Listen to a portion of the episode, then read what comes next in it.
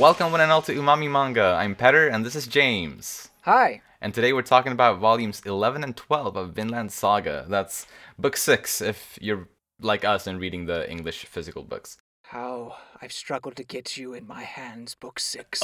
and you're finally here. Finally. Two of you, actually. Oh yeah, you got two accidentally. Yeah. Whoops. Uh, but uh, this book, I will s- j- just kind of generally, I'll say first off, uh, I I love how much went down and kind of just how much suspense it gave us on Yeah. like from so many different characters' perspectives as well. Um, was just a lot of fun and just super exciting to me. Absolutely. And, you know, it's kind of the tale of two halves where the first one kind of deals more with the Canute side of things Mm. and, you know, his his struggle. And then the second second half goes back to Ketil's farm. I, I wouldn't say it's just all Thorfinn because it's really not Oh, yeah. mostly Thorfinn. It's probably mostly um, Arnheid and how Yeah. uh, she goes through her uh, backstory and and and whatnot. So it- Mhm. yeah, I, I really like the the new characters and the current characters that get more depth. Mhm. Uh, just a lot, lot happens, and it ends um, in on kind of a precarious note. Like it, there's looming doom on the horizon yeah. that the people on the farm, on the Kito farm, don't know. Like they're not aware of. Right, yeah. And they've already had like a bunch of drama there, but there's even Yeah. more to come and they don't know it. Yeah, yeah. It, it's just yeah, it as I said, yeah, exciting. It's so so exciting now. Um Mhm. probably uh the book that has left me the most excited by the end so far in the series. Ooh, I think I agree. Yeah. Mhm. But yeah, then let, us get into the characters, starting with Thorfinn. And actually, real quick before we get into, I guess, the co- actual contents of his story in this uh, part, well, in these two volumes, the the summary at the start of this book uh, gave us a hard confirmation finally that he was six when his dad died, which we Hmm. we had assumed that like that, that was that had basically Mhm. been our standing assumption. Uh, Right. But to know for a fact that that's what that that's what his age was, uh, is good. It's good to know. So, uh, so that was in one thousand and two that he was six years old. So that means that now in ten eighteen he is twenty two years old. So just good to know, I guess, the main character's age Mhm. right now. But yeah, he and Einar finished clearing out the forest uh, at Yeah. the very start of this, and got, a, it was a little time skip. yeah, right. Oh yeah, yeah, yeah. And we had talked about like it would probably need to get up to this year before Right. he would meet Knut again. So so yeah, that made made sense. Uh but it was so good to see Thorfinn smile like that, you know, Right. with with Einar. Like that was oh my god, just so wholesome and so happy. made me so Mhm. yeah, made me happy to see that.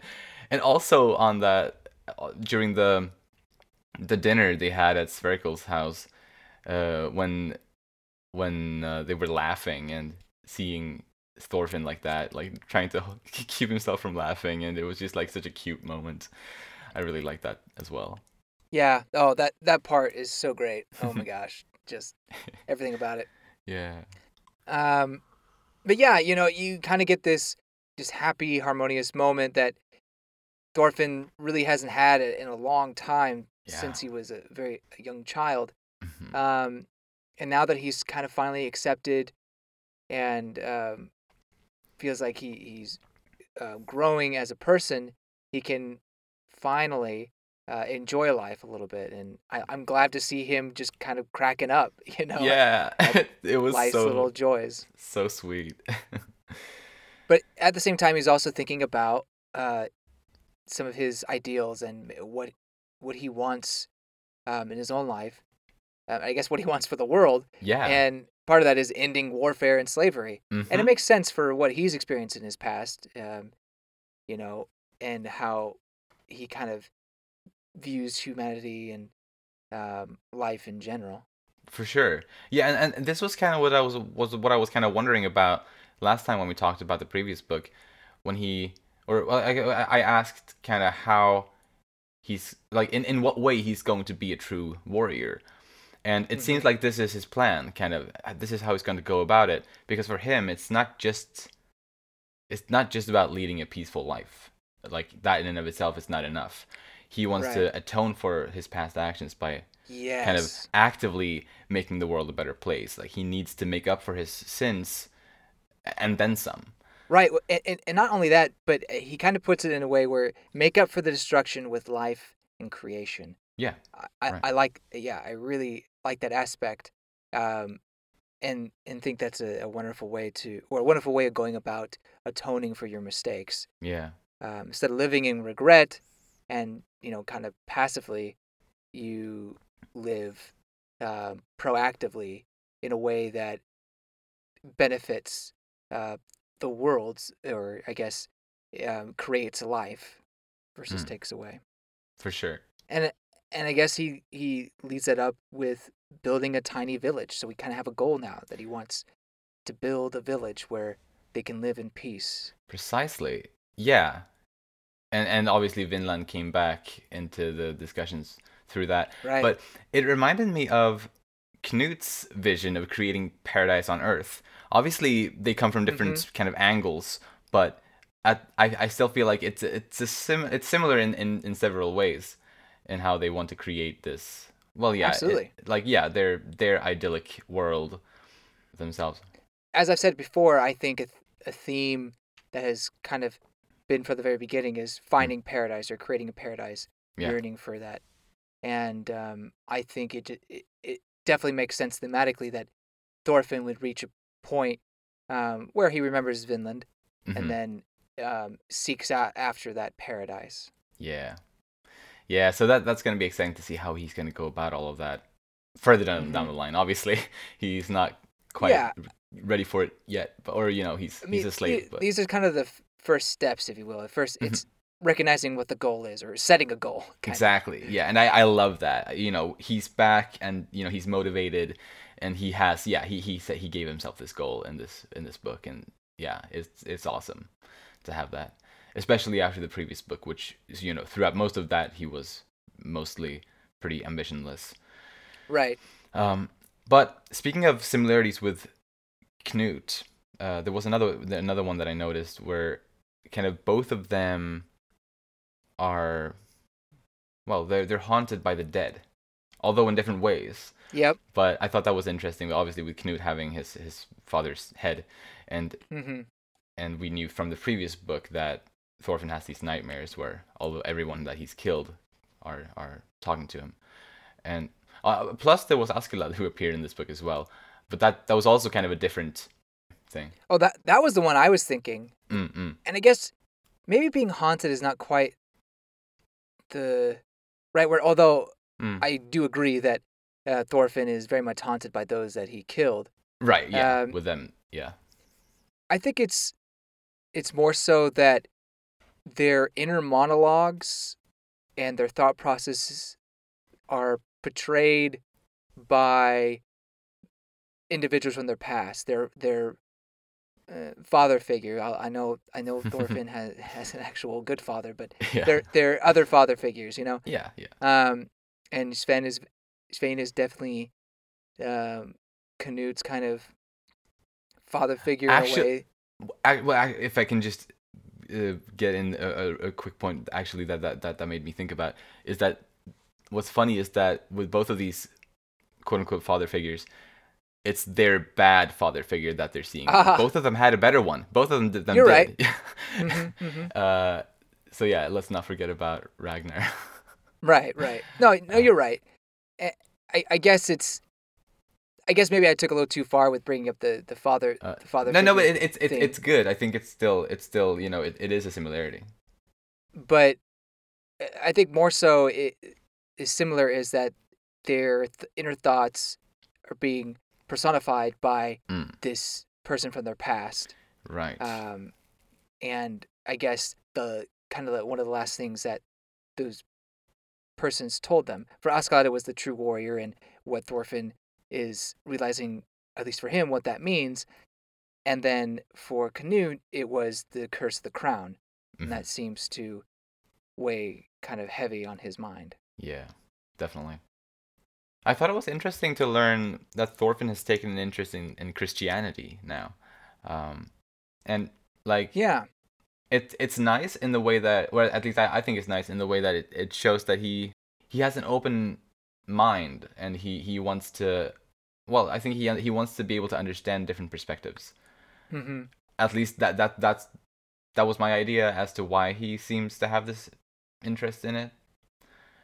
Um, because he well he seems to be working on himself on him on bettering himself right now um, Right. in, in this part of his life so that, that that's that, that's why i guess i had that idea for the reason why he was so curious about the bible I think it also helps that the passage Snake was reading at the time, Mm. I think resonates strongly with Thorfinn's current mentality. that's true You know, we don't you don't have any enemies, you know, you- or not just that, but love your neighbor, love your neighbor, love your enemy just as much as you would love the people who love you. hmm Um, and I think that kind of teaching is something that Thorfinn would um, want to apply to his own life, or is trying to.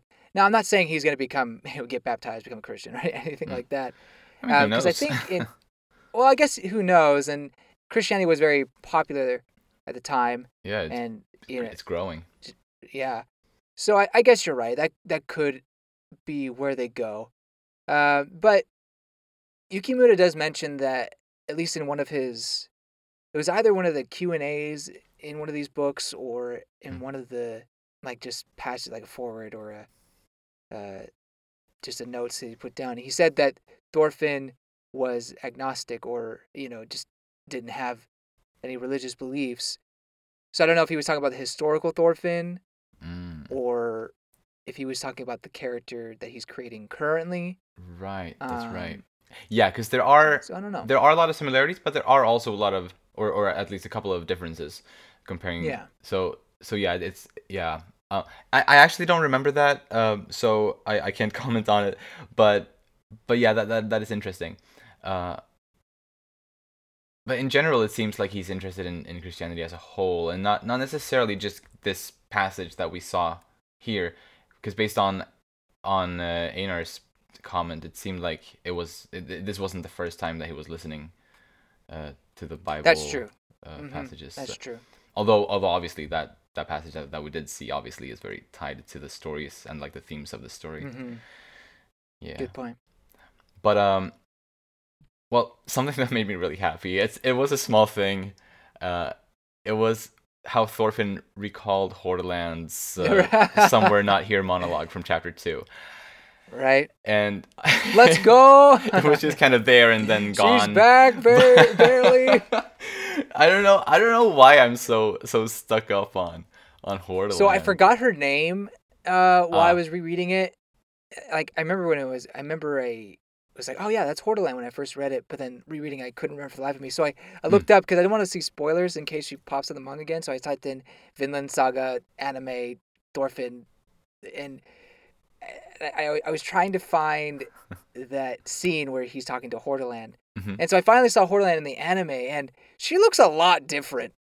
oh really i i, I don't feel- remember I feel like i see then almost like uh, you know someone in their 20s versus someone who is supposed to be the same age as Thorfinn.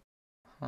Um, that was kind of weird. I see. uh, well, So the, and so I thought, oh, maybe maybe that's why Petter Petter likes her because the anime. But if you don't even remember what she Uh, looks like in the anime, yeah, no, I, like, yeah, very vaguely, or yeah. also there's a there's some shots of Thorfinn that look kind of weird in the anime. Like, oh, you, well, you're the one who's seen the anime. yeah. Well, okay, yes. but I, I, as I said, I remember it really vaguely, Yeah, like strangely vaguely.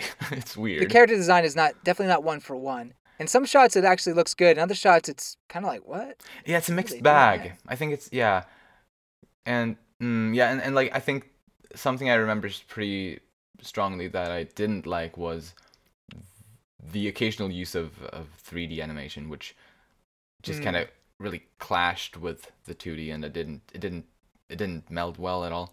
Well, with this uh, Crunchyroll Funimation merger, uh, I, I I assume Vinland Saga might be on Crunchyroll now. So I'm gonna. I don't think I it was on either of those platforms before. I think Are you sure? I yeah, or well, I'm quite sure. I think it was on or is on Amazon Prime.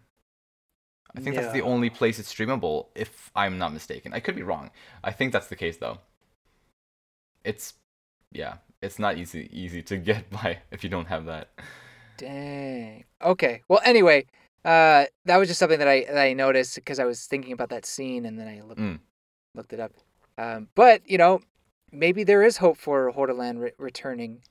Um, I hope so. Actually. I mean, I I don't actually. Well, I'm gonna say I don't think so, but I hope so. uh, is gonna be my statement on that, I guess. it does seem kind of odd that he would bring it up, you know, Mm. or that Yukimura would take the time to bring up that specific Well, scene. I could see it being just because of her monologue back then, which in and of itself was really profound, and I think her monologue from back then is the reason why I remember her so fondly and why I like her so much.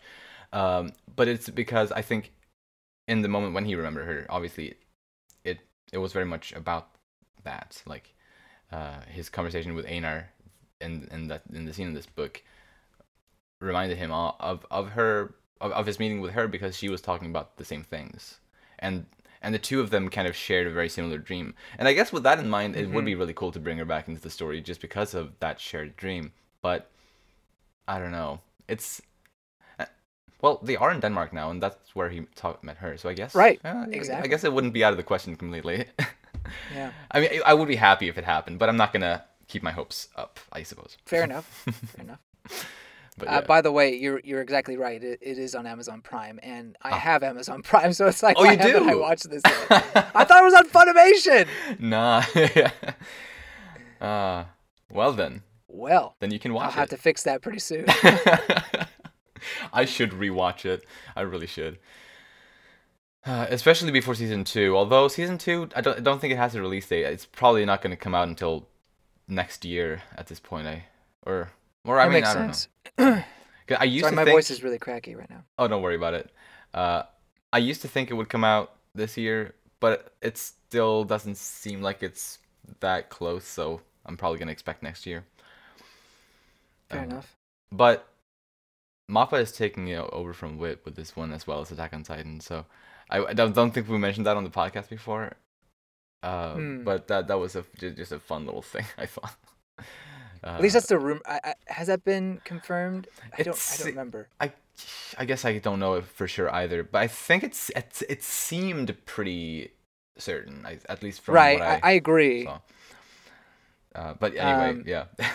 If it is Mappa, then it'll be.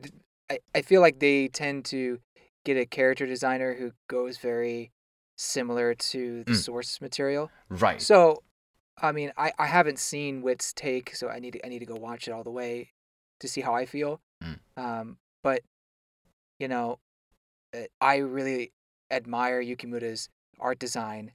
Um, so I think having that, eh, having it be as close to that as possible, um, Right. is probably ideal. For sure. Maybe just me. No, no, I, I totally agree, and I, I, I- I, definitely trust in Mappa to to do to do it well if if it ends up being them to to do the second season. Uh, I mean, at least I personally was a great was a big fan of, of their their job on Attack on Titan when they took that over from Wit. So Hmm. you know, I I I'm, I I think it'll be good. Although speaking of Yukimura's like character designs, hmm I love them. Oh, you're right. Although I have two I- I- I- have two little little nitpicks about Okay. the way he does. It. I feel like I know where you're going, but One of them is the ears that are often very big. I feel. I, I feel like they are. that that one that one I I didn't see coming. Okay, I, I I guess I guess so. it's it I like you don't. I guess you don't. Or, it, it took me a little while to kind of before I started noticing it, but once I did, I I started seeing it like pretty much all over, like just these massive ears. um, but I mean, maybe I'm exaggerating a bit, but but I feel like they're bigger than most other uh, artists. Anyway, um, that that's one of the things, and the other is that I feel like his like he he draws the faces beautifully, but I feel like he kind of has a set amount of faces that he draws. Yep. That, that are kind That's of very exactly similar what I was to each other. Right, right. Um, so I guess you know while I I, So I love that, his yeah. art style, yeah, there is that thing, yeah. You're right, uh, and I feel like it's especially for the women. yeah. Um, there sometimes there's confusion on who I'm looking at exactly. Mm. Um, and so yeah, there is a, a Yukimura face. yeah, right. I mean, which is fair. I think I think Isayama has that to a degree as well. For example, with Mhm. Attack on Titan, he had like a set amount of faces, kind of that. appear. Oima definitely has that. She Yes, has. you're right. I mean, she's able to have different faces, but you could distinctly tell. Okay, that's her face. Like, Yeah. like, well, you know what I mean. Uh, yeah, totally. Her, and her type of face. I guess yeah, and and series. Honestly, I feel like probably most uh, artists have that. I think I think um, uh, Arakawa does as well to to some extent. Oh yeah, You know. Absolutely. she she has a certain look that she will reuse. yes. Um, but So, yeah, and a lot of a lot of manga artists have something similar, and but it but it varies. You know, Hmm. so sometimes they it could it it. It's not just a style, but it's just how they share similar facial features, and so it's- it's hard to Hmm. Differentiate between the characters. For example, I this last example I'll bring up. Yeah. I don't remember who the author is, um, but have you ever read or seen Claymore? I, I haven't. I've only looked into it, but I haven't. I haven't seen or read it. so I started reading some chapters, and I'm not a huge fan of his style or Mm. their style. Mm. And I think they run into the situation where a lot of the main characters, the the sword users, the claymores, they have they're all women, and they have very similar faces, Oh. and it's only the haircuts that that help you to determine who they are. Okay. Yeah. Some of the times, so it- Right. it- that one I'm kind of like it kind of gets in, gets in my nerves a bit. Uh-huh. Um, so it, I don't think it's that bad. Um, and not to say Claymore is bad. It's just that kind of uh, puts me off, and it's not not great in my opinion. But I think Yukimura does have that kind of fair criticism where yeah. he does have similar faces. hmm hmm So long story short, yeah. No. No. But I, I, I think I think we can agree there. Yeah. Um, that said, obviously he he draws the, the faces that he draws. He draws them beautifully. yeah. Oh, absolutely. I think yeah, definitely one of my favorite artists. Very Mhm. good. for sure, for sure. Um, anyway, back on Thorfinn, maybe there's just a little bit left. Um, I, well, I, I have one thing left at least. Um, it's Thorfinn's fight with Snake. I just thought was Mhm. just really cool, uh, Yeah. and how it really showed how much Thorfinn is starting to resemble his father now, from the dilemma that he had before the fight began, and to the well, the unarmed fighting style uh, that he that he fought with. Uh, and it was also cool to see how the stance kind of hints of the well his weapon of choice from back in the day Right. and all of that just just fun to see how he he- well he has hints of his father but he also has hints of his previous life i guess Yeah, I, I remember we were talking last time about would he ever actually fight again. mm. Um, and, and maybe that was more in book four. I'm not sure, but uh, this definitely answers that question that he's decided to take a similar uh, take or a, a route that uh, of his father, in that you know he will he will fight to protect people, um, yeah to protect that peace, and uh, I, I I think that's totally fair and Mhm. probably a necessary action in, in certain terms. yeah Um, so yeah, I'm I'm glad we got to this point, and I'm excited to see where his resolve goes from here. totally. And let's move on to arnheid next. We learn in this book that she's swedish. So Yeah, yeah, yeah. finally we know uh, finally we know that we have some swedish characters in the story. Um obviously she's been in the story since book four or since the end of book four but now we know that we Mhm. have some swedish characters so for me that's fun uh also uh the settlement well we didn't necessarily get the name of the settlement that she was from well she well where, where she and Gardar was from but she did mention when she lied to him about where their son was hmm she His, mentioned his brother. Uh, yeah yeah was it with his brother or with his cousin i can't remember um his brother probably Something like that. yeah but anyway uh right that, that that that their son was with him and that that was back in birka which i don't know if that's supposed to be also the same s- town where they were from or if that was a different nearby city or village. Um, however, I thought it was really cool that they mentioned Birka because Birka is or was or well, to my knowledge, it's it's one of the most famous places like that was kind of active during the Viking Age, and it was a well, it was basically a trading center, uh, kind of Hmm. handling goods from all over Scandinavia and also like many parts of Europe. I'm pretty sure. Um, so like it was a, a pretty a pretty like well known kind of international place in Sweden. Uh, in actually the area where it was located is basically the general area where I was born, um, where I kind of well I lived the first five years of my life in that area of Sweden before I moved down to the south, kind of, uh, Hmm. or well, my family. Uh, but that uh, plus that's also the general area where Stockholm is located today. Uh, Okay. So that's kind of where Birka was. Uh, so yeah, I, I just thought, I thought it was cool that they brought that up because Birka is like something that any Swedish kid learns about in school because it, it's just such a it, it- during the Viking Age it was like the center kind of of uh, trade and stuff like that in Scandinavia. Awesome. Yep. So yeah, it's cool that kind of have a under, understanding of her of her backstory and and how it connects to Sweden and everything. That's really cool. Yeah, yeah, right. Yeah, yeah. But yes, as you said, yeah, her backstory, get, getting that in this uh, book was just so good. Like, So, quick question though. Mhm.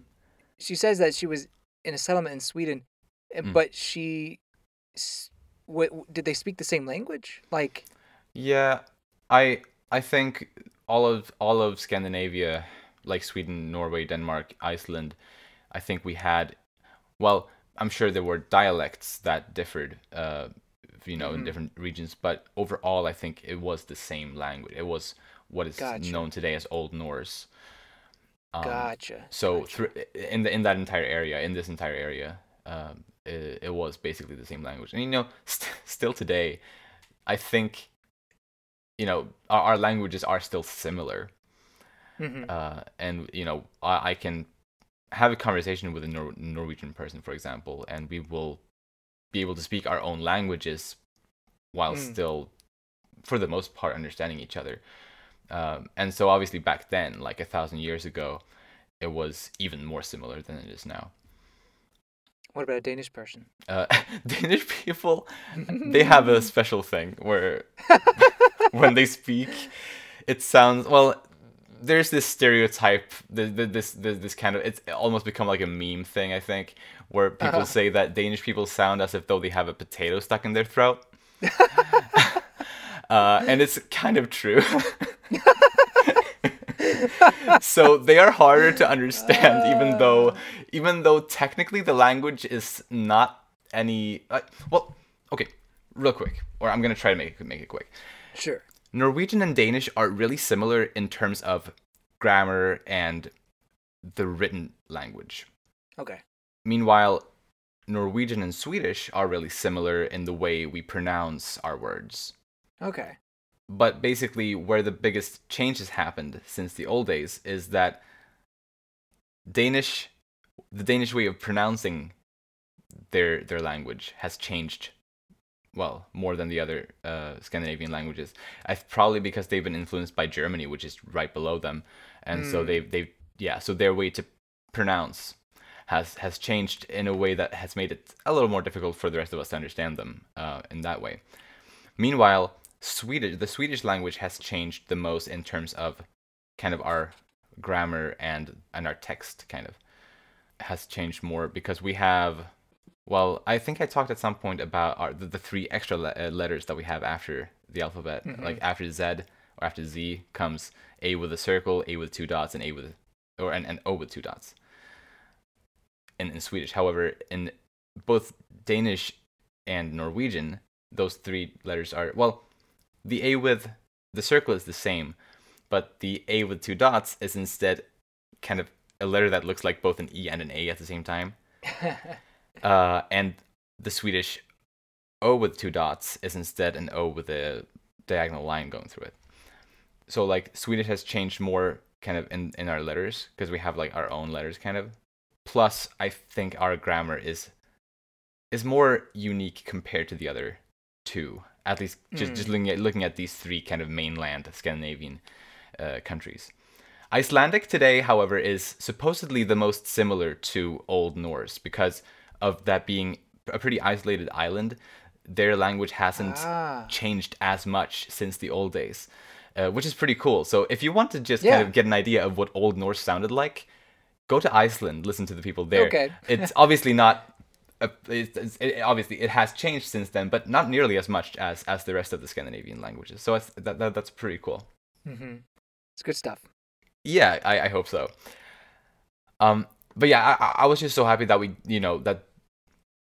Well, this We got backstory for her. this book, we yeah, were it allowed us to get to know her better and and the Right. backstory and everything. Yeah, yeah, yeah. And I really appreciate her character now. I I love what we what we got, and it I I yeah, she has become a character that I really really enjoy. One of my favorite parts with her, or no, I, I would say the like my my my number one favorite part with her. Uh, from this book, or from the whole, whole series so far, because obviously this book did her best so far. Uh, my favorite one was really the very end when she knew that Gardar was going to die from his injuries, and she, you know, but she she stayed she stayed strong, and she she told him about their son and all of that, kind of in order to to let him pass on in peace. And yeah, I don't know that that whole scene and seeing her do that for him, even though it was really tough for her, was yeah, I, I'll say hands down my favorite moment for, for from her so far. yeah, holding Gardar in, in her in her arms like, at the last page was kind kind of got me choked up a little bit. Um, Yeah. I don't care so much for Gardar. I mean, I I feel I sympathize for all he's been through and you know as a slave and everything, but he's not Mhm. like a character that you know that I got really attached to. But Arnheid, Hmm. and I, I guess I can't say I'm attached to her, but I I just sympathize and feel for all the crap she's had to go through Yeah. um, in becoming a slave and losing her child, and yeah. you know, on top of all that, now she bears the the child of Kentel, uh, Ketil, Yes. Uh, yeah. and it's there's so much tragedy going on with her life, so you, you really feel for her here. Really, really. Yeah, I'm I'm also I'm I'm excited to see kind of what comes of the whole well the deal well, well yeah that that she's pregnant with Ketil's child. Like cuz I imagine I imagine some interesting drama could come from that. Especially considering like well the position that she's in at the very end of this book.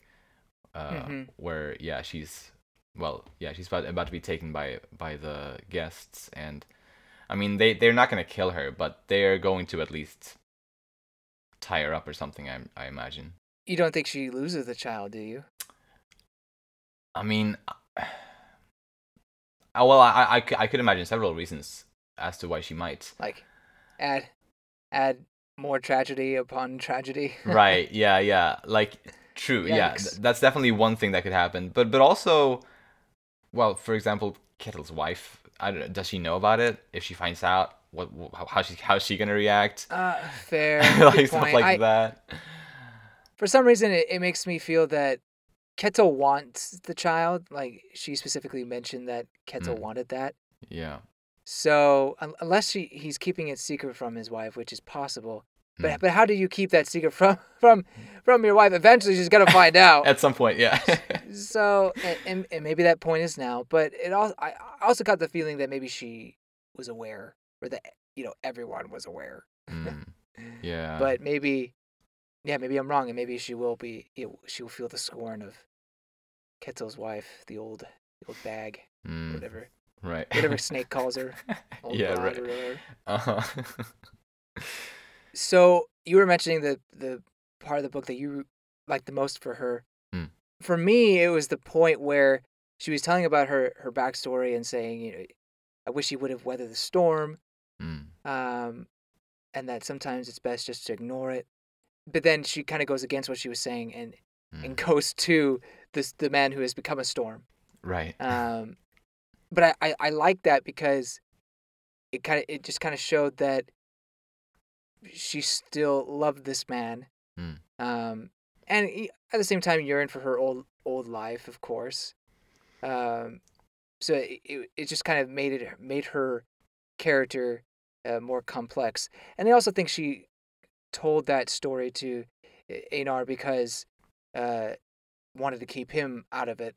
You know, it's not his problem; it's her problem, um, and not not in a mean kind of way, but kind of a try to keep him and everyone else safe. Yeah, Arnheid was great. This book. Absolutely. Moving on. Well, I think I want to talk about Gardar next because we just talked about Arnheid. So after five years a slave, he he killed his master and ran away to reunite with his wife and child. And man, just like what a tragic story he had. Uh, Yeah. And just, like short from our perspective, like it was all told in this in this book. hmm But damn, so tragic. For sure, and I, I can't imagine he had a great life as a slave. Um, No. I mean, I don't think you could argue any of these people have had great lives, but Mm.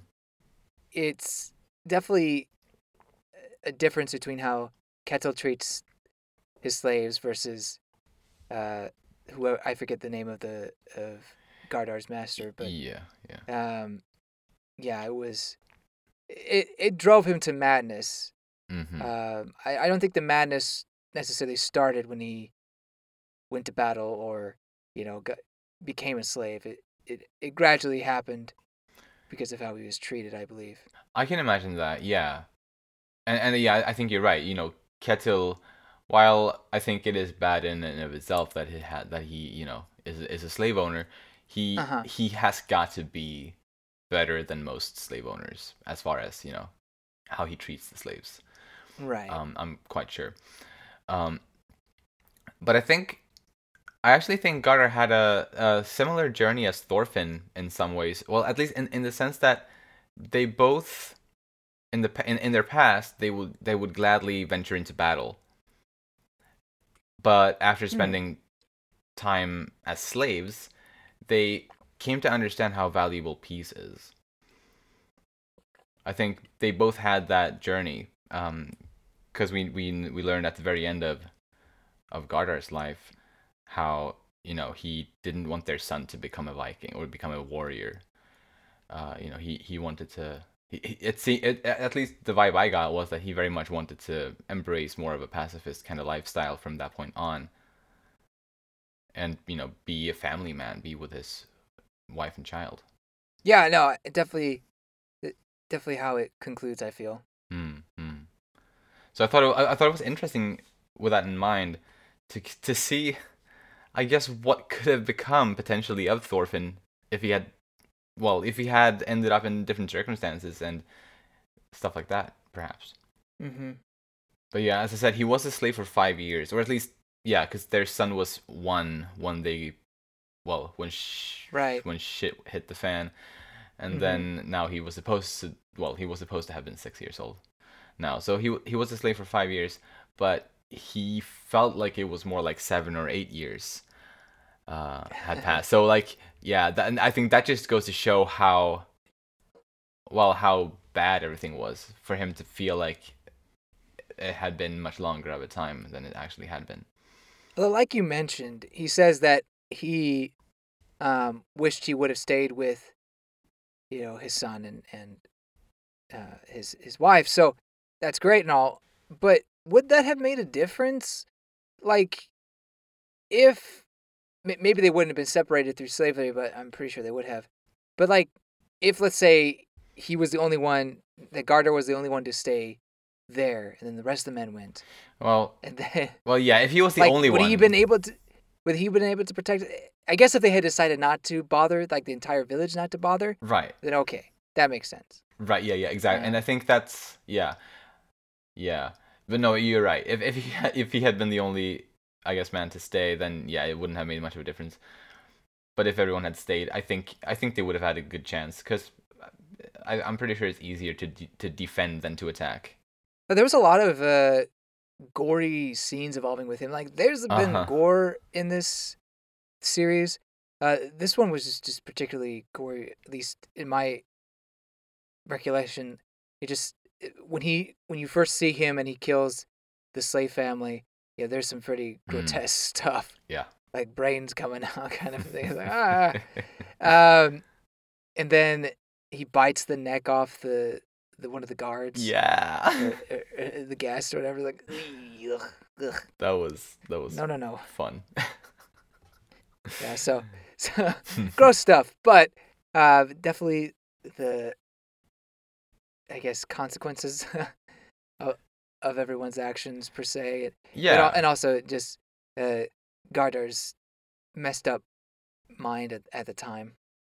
Right. I mean, I, I can't blame him. Pers- I, I don't think I feel I don't think I can blame him. He was mistreated for five years straight, and he had enough of it. You know. I mean, yeah, the fact that he lost his mind, like, yeah, I mean, that's that is, but I also don't want to say like, you know, killing people is the okay thing to do. No. I don't know. Well, if it's the only well, well he, if if if, if killing It would have. You're right. Like that seemed to only, be the only way, way to. to you know attain a life again. Well, Yeah, but yes, it's it's uh difficult. I mean, it's uh, obviously goes down to like philosophical, Mhm. uh, kind of uh, discussions, I think, or you know, Yes. whatnot. But uh, either way, he did what he did, and he was dang crazy, in my, in my opinion. I mean, I guess I guess like that is true. Uh, I did. I really enjoyed his character though for for the little uh, time that he had. But moving on to Einar next. So does this sink the Einar Arnheid ship? Like, is that is there just no chance of that ever happening? I don't think it's completely sunk. It is pretty clear that he he is infatuated with Arnheid. hmm It it has been since the previous book, or well, no, since the end of book four even. But then when when Gardar arrived and it, it became clear kind of what he was to her, Einar only wanted to help Arnheid because Absolutely. you know he wanted her to to be happy, and Yeah. You know so I guess with that in mind, I can see why this the the ship might be sunk. Uh, and, and oh, like and I, I appreciate that this this side of Einar like Yeah. it- it's very mature. Um, Agreed. however, well, seeing as as Gardar is dead now, hmm you know, she's available. uh, no, no, no. It's like, but yeah, I don't know. I mean, to me, in the previous book, it definitely seemed like she had some kind of interest in him as well. So yeah. I, I don't think it's just a one-sided affection. So obviously, I wouldn't expect anything to happen right away. But if they do get enough time, which definitely isn't a certainty, considering what's going on right now. But if they do get enough time, then maybe I think there's a pretty good chance that they could become a thing. You're right. I, I think the other reason why I would, you know, worry about that kind of stuff is uh she's pregnant with Ketil's child. hmm Um and so on top of the fact that she was running away with her husband, you know, it- just kind of made the whole situation hard for that, I guess, ship, if you will, or Fair. at least uh, you know, his hope. But Mhm. no, I think you're right that uh, there's still chance for that to grow, and we don't know exactly uh, what's going to go down. You know, will they be, you know, they being Ketil and Arnheid, be, would they be able to uh, raise the child? Hmm. Um, or does Einar have to become the foster father for the child, or is is, is she not going to be able to give birth? Uh, There's a lot well- of yeah, a lot of ifs, I guess. It really I, is. I, I kind of hope it does doesn't come to that. That seems just too much for the poor woman. But yeah. um, you know, you mentioned that Einar was mature for how he behaved Mm. during the you know the whole situation, trying to get her free and whatnot. I feel like Ketil. I don't know. Would Ketil have acted the same way? Probably not. Like he's pretty, you know, he's pretty a coward, pretty much a coward. We we've established that, but Right. would he have taken the whole, you know, her running away with her former husband. Oh no, I don't her, think so at husband. all. uh, I don't think he would have taken that well No, at all. I yeah, no, for sure. So, it just, I mean, right now there's you know bigger things on the horizon, but it, I just wonder in the next book is how is that going to go down and and, and all that Mhm. all that jazz. But anyway, Yes, yeah, definitely, definitely looking forward to Ketil's return to the farm because there, there's a lot to kind of get sorted out once he does get there. Once he, once he does get back, it's you're right. it's the whole thing obviously with with the Gardar, but there's also well Thorfinn's and Einar's involvements in everything that's been going on, which Yep. well depending on how Ketil kind of judges them, he might not actually give them the freedom that he had said that he would give them. So yeah, that could all be difficult. That that's true too. Uh, How, but how much time are they going to have to even touch on that? Yeah, I think they'll have three days. Um, at least that's what I think, because because uh, Knut had to wait three days for the Jomsvikings to assemble. That's right. Um, so if they sail at the same speed, they will have three days before, um, like f- from Ketil arriving until Knut arriving. I think. Maybe he won't grant them their freedom because he because he's so fearful about. We're, we're jumping the gun on this, but maybe maybe he's he's so fearful because the, the army is coming upon them, and Mm, so he's like, "No, I can't have you free. I need you here. right. Uh, you have to you have to work for me," kind of a thing. yeah, I mean either that or he's upset that they basically betrayed him. Yeah, that's a good point. Uh, so th- th- there is a lot of ways it could go. Uh, so yeah, just a lot of reasons to look forward to the next book. But let us actually talk about Leif Erikson next. So it's good to see he's back again. He's Yeah. back.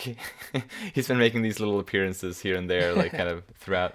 But again, he's back, and he's still looking for Thorfinn even after three more years, and he has an adopted son named Thorfinn. that was really Uh, funny. bug eyes. Bug eyes, yes.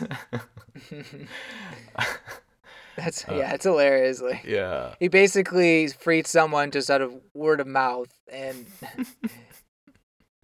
nope, It was yeah. Close but not close enough. Uh,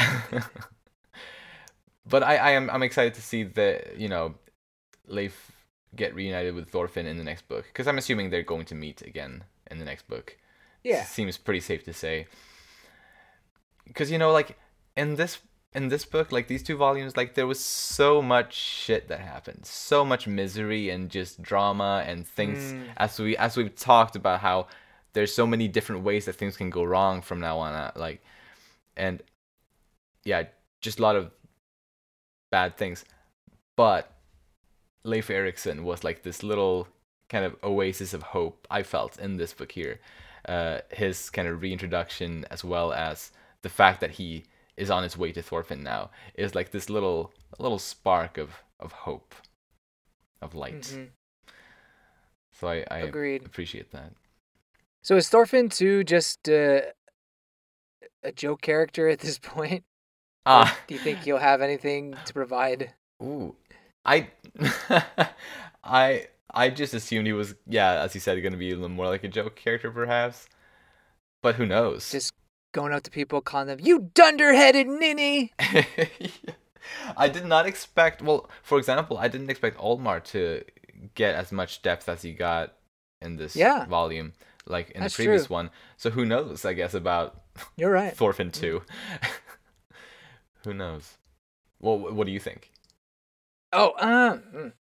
I. It depends on if Thorfinn two is on the ship, uh, currently with, uh, Leif and and Oh yeah, did we family. see? Did we see him there? I don't remember if we saw him there. I don't remember either. He might not have Uh, been there. Because if he's not there, then I don't think he'd play much of a role. Right. The other guy, like the black-haired guy, though, was there. Um, like the guy that we saw, uh, that we've seen before with with uh, Leif. Is that his son? Like his actual son? it's either that or some. Well, I can't remember. It might have been established, like back in volume three or four, or book three or four, but I can't remember if.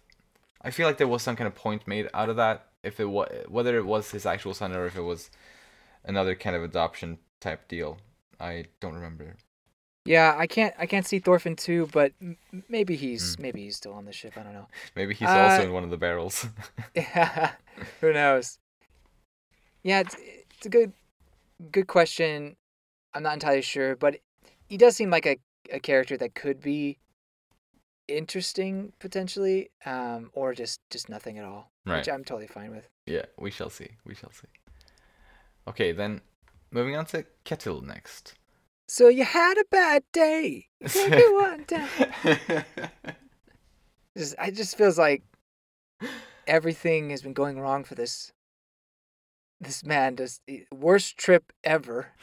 Yes, definitely. Yeah, it started off bad and it ended off even worse. yeah. yeah. At least it seems like he's at least gonna make it back to the farm, all right. Because that that was something I, I was fearing. You know, when he at the beginning of this book, he left the farm to go to Jelling, and I was like, okay, something's gonna happen. He's not gonna come back, and, Uh-huh. and and so uh, Thorfinn and Einar won't get their freedom because they need him to come back to free them. Kind of. That was Mm. kind of my thought then, but it does seem like he will come back now. So I guess there is a little bit of hope. But mm, since Knut and uh, well, since Knut is following, he yeah, things aren't looking good. Yeah, there's not a whole lot of moment for respite. You know, it's like they get there and they, I guess, they take care of some affairs, but then what? They they fortify themselves or they just get the heck out of there. Uh, I, yeah, I don't know. yeah, it'll be really interesting to see how they deal with all of that. Right? Yeah, exactly. Hmm. But I guess speaking of, of his journey, um, he tries to offer tribute to King Harold, I believe it was his name, right? Uh, um, or he had or done no. that before. Right. Well, he, but, but, but he he tried to do that Oh, on ah, his trip. yeah. Oh, that's true. Yeah, Har- Sorry. Harold died, that's right. so he changed his plans. Okay, we'll we'll do it to Canute. That that'll work out, right? Um, I I- mean, he gave him the offering, but I think it just made him. We're like, okay, now I know who I'm gonna who I'm gonna take from. yeah. Yeah, then- bad Knut. And so then you know it just all went downhill from there with his sons causing chaos and whatnot. Oh yes. Which wasn't really their fault. You know, Um, it was kind of I will put some masterminded. the blame. by, Yeah, it, what you're you right. know, by, by Knut and, and Wolf. You're right. I, I do think Thorgil went overboard big time. Well, yes. That's fair. But- That's fair. It was it yes, it was set up to uh yeah. Um put the blame on Ketil. Yeah. Yep. Uh, anything else on Ketil specifically? No. Then let's talk about Olmar next. He's still no swordsman. No. After these three years that passed. But he does Um, finally kill a man. And I think he regrets True. it. Yeah, right, right. I definitely also got that feeling from that. He seems to be really deep in thought. uh, That last time we Mhm. see him in this book when he's on Leif's ship, and like he's just like I don't know, his face is just different from how we've seen it before, and he's I don't think he says anything throughout that whole. Well, it's not a long scene, but he he does stay silent. I think throughout it, and he just yeah he seems to be thinking and he seems to be changing Right. perhaps. I, at least I could imagine. I get that same feeling, and I, I hope there's a significant change in in him. You Mm. know, maybe, you know, this would be kind of crazy. Maybe he joins Thorfinn on his quest to create a peaceful village, you know, in Vinland or something like that. That seems kind of crazy, but I don't know. Like, Yeah, actually, I if, really if I you like want that. to run away from the battle, Uh, and if he has a true change of heart, then maybe that's the place where he needs to go. yeah. I don't know if Ketil joins him or not. Uh, I really don't know what's going to happen to Ketil, but Olmar, I, I kind of, I, I'm kind of uh, curious, and I want, I maybe I do want to see him go with Orphan. Right. Actually, I yeah, I, de- I definitely like that idea, and I could see well since at this point he seems to have, or at least he's in the process of coming to terms with the fact that he's not going to be a warrior. I think, and Yeah. he has been very adamant about not wanting to run the farm. Sure, he might change his mind, and perhaps he will want to do that again in the future, or want to do that in the future. I mean, But I, uh, I don't You know, know- if he can run the farm with with the but it's going down. I mean, I don't know. I don't Oh, uh, know. true. Yeah, that that's true. The whole- the farm might get taken over, for all we know. like I don't know exactly how they take it over. Do they keep the people working or do they put new people yeah. in? I don't know. Anyway, uh, yes, I uh, I understand what you're talking about. Yeah, so yeah, so basically, if he's neither gonna be a warrior nor a farmer, then yeah, going with Thorfinn once once they get out of this, however they get out of this, uh, I think could be a fun or an interesting development, and I think, I think he he has well, there are similarities with him and Thorfinn, uh, you know, in how they've both wanted to be warriors, but perhaps understood that that's not the way to go. And Olmar has the you know a, a girl back home that I don't know if he's still seeing, but you know maybe they could ha- start a family and that that could be you know how they Hmm. uh, grow into a village or something. I, I don't know. Yeah, I wonder. Spitting out ideas three point. years have passed and their their things seemed kind of shaky three years ago who knows if they're still together or Mhm. whatever if they even were together together to begin with i don't know well, they definitely weren't married. That that's for sure. no yeah that, that uh, absolutely uh, and he was only 17 back then but anyway anything else on him No, i don't have anything on thorgil do you other than the fact that I I feel like the man is pretty bloodlust, thirsty, crazy. mm-hmm. Uh, not not like uh, Gardar, who was obviously uh, dealing with a lot of mental issues. I think Thorgil is just a very bloodthirsty man who has no sense of, I guess, I don't know what the word I'm looking for is, but doesn't really have a, a anything to hold him back when it comes to violence. Um, oh yes but uh, he's really happy uh, to have this new enemy, yeah which is disturbing, and it reminds kind of kind of reminds me of Thorkel. Uh, and uh, well, who would win in a fight between those two? I'm pretty sure Thorkel would, right? Is that is that fair to say? my money's on thorkel yeah Yeah. I'm there too. Uh, but at least you know, even though he is awful, it still ki- it, it still feels kind of good to know that he's you know on his family's side. You know, he's there yes, to I am glad about to that. protect yeah. his his brother and father. You know, and Like even, even when his dad is hiding in the barrel, he, he's just like, "Right, Dad, it's gonna be okay. Uh, oh, get out of the barrel. Come on." Like you know, he, Mhm. you know, I, it was kind of like father son wholesome kind Yeah. Th- totally. Um, but still, yeah, it's I don't know. Maybe I shouldn't be so put off by him massacring you know the six people, but or was it five? I Uh. can't remember how many it was. well, regardless, I mean, yeah, he is. He he he. Yeah, it was too much. He he he he, he went too far. But that's all I have on that. Cool. Then let's talk about Knut next. Woohoo! An interesting little thing that we learned here at the start was how it seems like his brother Harold never really tried to compete with Knut, and like they, I know. you know, and that was so so interesting to learn that the brothers themselves, at least in the past, had never really been in conflict with e- with each other. It was more so like the people taking their sides Yeah. caused the whole conflict. So that was, that was a really interesting kind of I guess twist that we got here. Honestly, it kind of wrecked my world because I was totally expecting there to be England versus Denmark, go, rah, kind of a, Yeah. a situation, but it never happened. And, and Canute was like, I'm not going to let that happen. oh yeah, right. Yeah. know? Uh, so, you know, on top of the fact that they supposedly had great relationship go- growing up, uh, Canute was just like, yeah, you know, whatever. Uh, I'm I'm no longer a child, and and hmm poisons him to death to make sure the kingdom doesn't uh, fall into pieces or anything like that. Yeah, wow. Um, Yeah. so so much to uh, take in in there. Uh, I get just real quick. I, I want to say that I, I I guess I was totally wrong about uh well not just that but when we see Canute again because I think I think we were talking last time. I was like oh you know maybe not not until later on in in this book, if that. I, I would be surprised if it's like two books later. Right. yeah, yeah, yeah. I But nope, it's like the very first chapter. Here we are, Canute. I was like, oh, all right.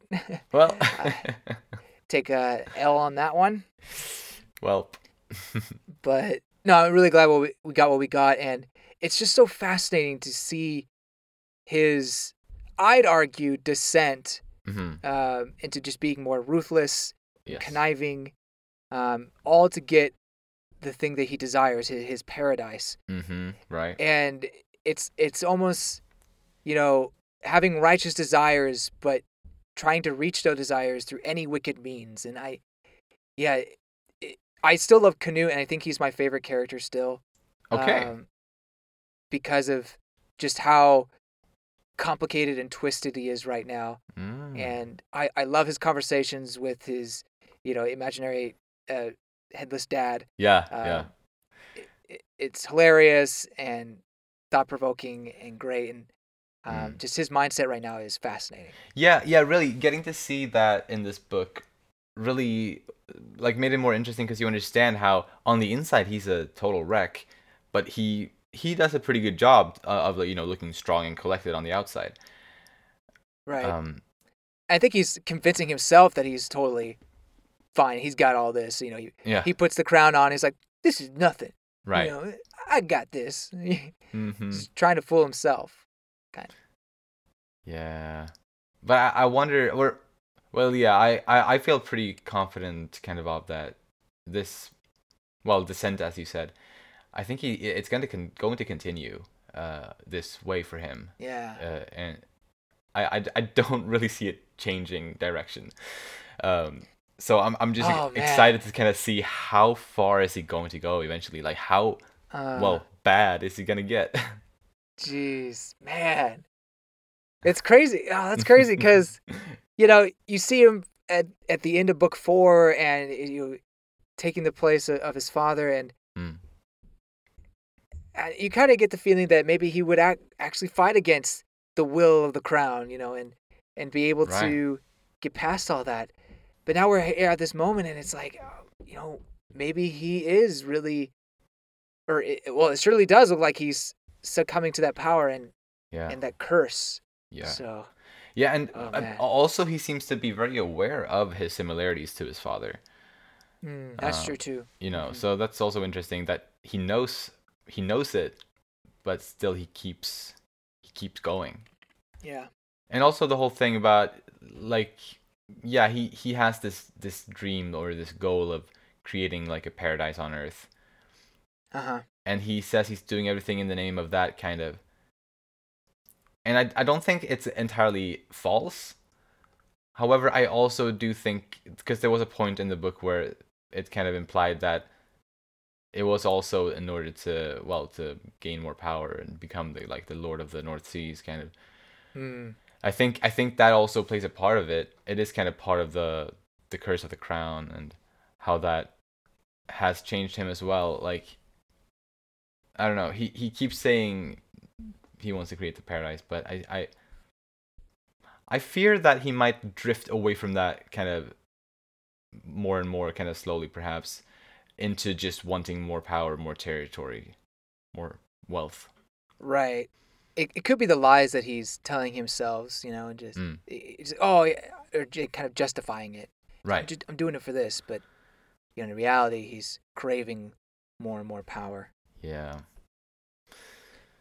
Uh, so we kind of touched on this earlier, but I just want to put it in this frame. Mm. We see another foil to Thorfinn as Thorfinn embraces his way of a true warrior, you know, the way you know, of a pacifist. Mm. Canute embraces the ruthlessness and violence of the crown for his paradise. They're both fighting for their visions of paradise, but they're going in totally opposite directions. Yeah, right. It's it's great. And I, yeah, I love it. it. Oh gosh, like honestly, after this book, I I was sta- I was really strong considering putting Vinland Saga in probably my top five manga, and may who knows it may it may become one of my favorites depending on how it ends, but it is Right. so good in my opinion. nice. Actually, I would say it is it, it is probably my number five in as far as like my manga, my favorite manga lists goes. So it, it is like yeah, it, it has made my my top five list just barely. I'm glad we're on the same wavelength. hmm But yeah, now he is gonna go with uh, about a hundred men to Ketil's farm, and uh, To avoid taxing the people. Like, you know, it's yeah, right. it's to avoid to make them mad. it's for the good of the kingdom. hmm So long as your goals are noble, hmm your means are beyond reproach. man, Oh man, it's gonna be, this is gonna be great. Eh, Can't wait for the next book. it is. uh, any, anything else on Knut, by the way? I don't think I have anything else. All right, then a little bit on Wolf. Yeah. The guy, well, he he had been working for Harald before, right? I think was implied. I assume so. Um, At least he was in in Jelling. the whole time. Right. Yeah. Exactly. But so yeah, now now he's he seems to have taken on kind of the role of of kind of an I guess advisor of sorts, or or no no Oh. like he's kind of captain of the guard or something or whatever he is. I don't know. At least yeah he What- he's working under Knut, uh and. Well, he seems to have a thing for Knut's sister Estrid. I have no like maybe that's never gonna ever come back again. Maybe neither of those two characters are ever gonna be in the story again. Who But that- knows? That's just something I took note of because who yeah who knows. Um, it's funny. It's funny. yeah. Yeah. Yeah. Will Estrid ever come back? I I don't know. Like, are we ever are we ever gonna go back to the capital again? Unless you know Canute goes back. I, I guess if Canute's there, then maybe. But Right. will Thorfinn and whatever happens with his story will that ever need to go to the the capital? Like, I, I'm not so sure. Yeah, I don't know. Not necessarily, I wouldn't say. Since since now everyone's supposedly going to Ketil's farm. Right. So yeah. So, Hmm. I don't know. Maybe the maybe they're just side characters. Right. Unless unless Wolf does go with Canute to I think he will. well, is Canute is Canute actually going to the farm? Have we have we established that, or is that is he just summoning the Jomsvikings? I think it was implied that Knut and Wolf and 30 of Wolf's men plus 70 Joms Vikings, including, Right, right, right, right. including okay. um, Floki, they're all going. So Oh, we're getting Floki. Oh, here we go. yeah, yeah, Floki's coming back. Uh, by the way, was that finally? was that all of the characters for this book? Yes. I have Okay. a couple I want to mention, but there's more prediction stuff. Cool. Yeah, but yes, then let's talk about predictions. And I think as we were kind of already going on about like the next book, Mhm. it really feels like it's going to be a big one. It seems like Ooh. a lot of the main characters from throughout the story so far are going to gather at the farm in the next Mhm. well, in the next two volumes, the next book.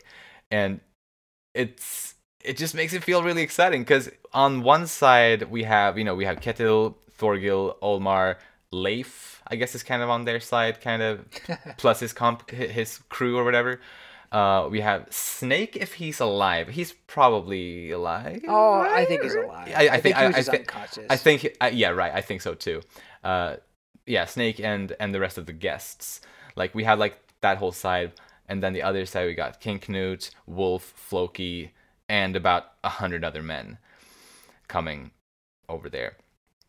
And then Thorfinn and Einar aren't necessarily on on a side, but I think if they were to take a side, they would have to side with well with the farm, right? Yeah, yeah, for sure. Uh, yeah, there's so many potential because if Floki's there, then maybe they finally get, or, or Thorfinn finally finds the man who is behind mm, uh, his father's death, right. and it would be so fascinating to see how he comes to terms with that now. Um, and you know maybe he kind of have a slip up in some way. I don't know. I hope actually I kind of hope he doesn't have a slip up. I hope he takes it um, hard, but also he's able to get over that. But anyway, I, I'm not sure. I, I don't know. I don't know if he's gonna go if Yukimura's gonna go that route with with the story or not. Right. I just wonder how Thorfinn is going to ever find out that Floki was, I guess, ultimately the cause of his dad's death. Mhm. Like, would- yeah, Yeah, it would definitely have to come from Floki himself. Um, right. either he recognizes Thorfinn some somehow, some way, Hmm, um, or I don't know. I don't know. I don't know how else it would it would be brought up. Mm. Um, another character that I think could maybe join the fray, Hmm? uh, Thorkel. Well, yeah, yeah, yeah. He wasn't at all in this book, and I was wondering, kind of, well, what's gonna happen there? I don't see really how he would end up at the farm.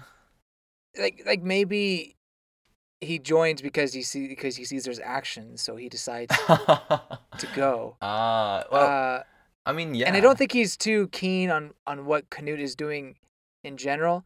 So this could be a great way to have Thorkel and again Mm. Thorfinn meet up, and maybe Uh, maybe Thorfinn is able to convince him of his way of the warrior. You know, um, yeah. Oh. like the true way the warrior, and maybe he goes with Thorfinn. It, I mean, I assuming eventually goes to Vinland, maybe. With Uh, Thorkel. but Ooh. yeah, wouldn't that be interesting? That But, would that would be course, interesting. Yeah. Yeah. Thorkel would much prefer, at least right now, would much prefer dying on the battlefield. So, who knows? Right. yeah, yeah, those are some interesting, I guess, ideas as to where his character might go. I mean, at least the the thing that was was kind of I guess built up in the previous book about well, his his dislike for Knut. That's Mhm. got to at least at some point, you know, become relevant again, I feel. Right? I'm just not sure if it's going to happen this soon or I I don't know. Hmm. or uh, well there has been time has passed we we don't know when like when we saw him last time i guess it might have been also in in 1018 but we don't i don't remember exactly if that little little scene we got was in that year or if it was maybe a little bit before but we don't know exactly what his life has been like over the past three years um Right. or the past like four years maybe even so like what if he ended up rejoining the Jomsvikings? Yums Vikings. Yeah. And if he Yeah. did, then yeah, he definitely has a really good chance of actually yeah Right. coming to the farm with them. So yeah, yeah, okay, yeah, I, I like this idea actually now. I mean, we'll see. I, I think it, it could be a good way to bring him back into the story hmm um, versus just him appearing um at, at the castle or kingdom, whatever they call it, Mm. Jelling. Right, right, Um, yeah.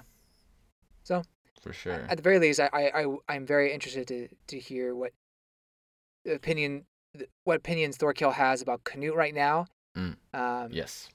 and also what how he will take or when he sees Thorfinn, what his views on it. Because before he Mm. was like, ah, you don't know the way of the warrior, like you're not like your father at all. But right. now, like surely he could see his father in him. I I think I so. Right. Yeah. At, at least. Yeah. At least the way his father was, by the end of the Yeah. time that he knew Thorkel, for sure. Yeah. Yeah. Really, really exciting. I have one last little small, probably completely Oh. pointless thing. As Go for it. It's not really a prediction. It's more like I want. I, I wonder if we'll see this character again. It's the guy, the guy who was just really crazy good at flipping a coin onto things That yeah, like that into into that guy's eye and also like at some butterflies i Uh-huh. wonder if are we gonna see are we gonna is he, is he, gonna come back? He was kind of quirky. I like Dude, you're cool. like, like that that was yeah I mean, it's a sick move. Uh yeah are we gonna see him again? I have no idea. Maybe maybe he's among the 30 men that um that wolf is bringing because it, it seemed like he was working for wolf. Like he was one of wolf's guys. Uh, True. it seemed like so maybe he will be one of the men that come to the farm. Yeah. and he- he'll bring his coins with him as weapons uh, but yeah that's all i had uh, Sverkel, I wonder. He's, he's so close on his deathbed. right Uh, I you know wonder if he'll make it past the next book.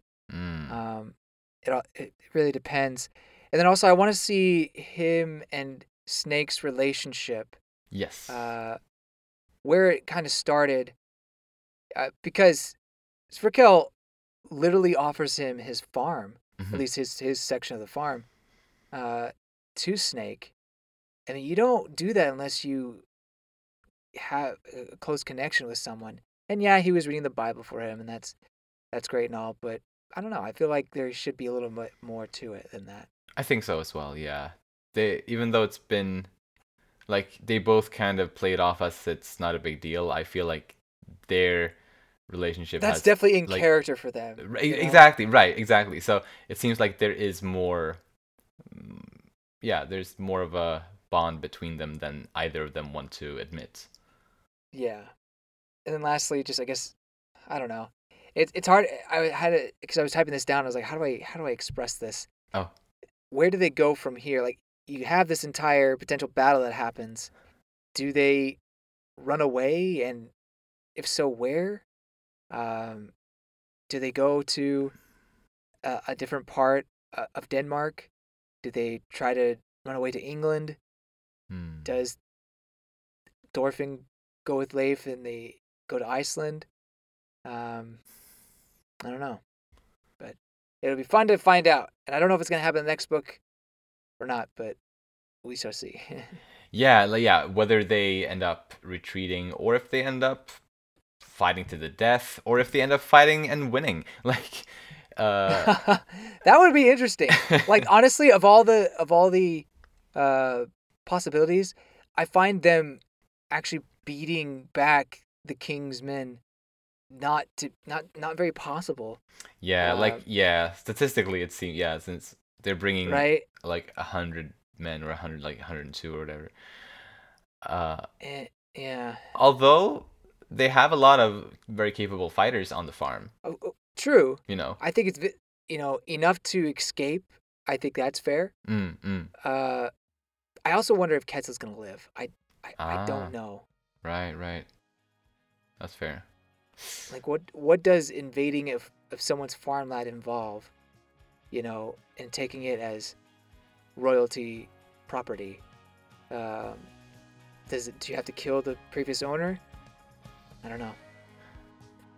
Can't wait to find out. Um, yeah yeah same same i'm again as i said at the beginning this book has left me definitely the most excited uh, you know that, that i have been after one of these books so far so i'm yeah can't can't wait to read book seven Same. so do you have any closing thoughts or words No, no. Uh, I love I love the direction where the story's going. Yes. That's it. For sure, for sure. Well then, if you enjoy our content, you can follow us on Twitter at Umami Manga, and it would be lovely if you'd like to support us by either rating our show on the podcast platforms or subscribing to our channel Umami Manga on YouTube. If you like this episode, please share it with anyone you think might enjoy it too. Thank you so much for listening, and we'll see you next time when we'll talk about volumes 13 and 14. Bye bye. See you later.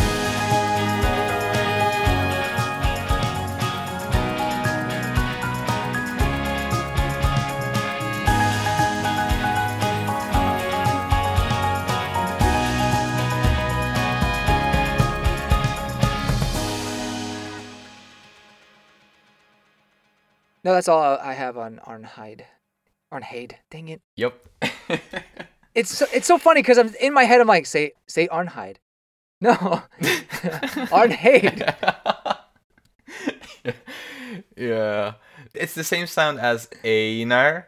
And I know. I keep telling myself that when I read the book, Yeah, yeah. but for some reason my butt is like, no, hide. Why? Yeah. I, I know I said I I think I accidentally said said Arnheid as well last time at some point. Arnheid will be my. Dang it, Arnheid will be my great. I even was like, say say. Arnheid. this is this is a meme She- now. She will be my greatest nemesis. oh yes. The name.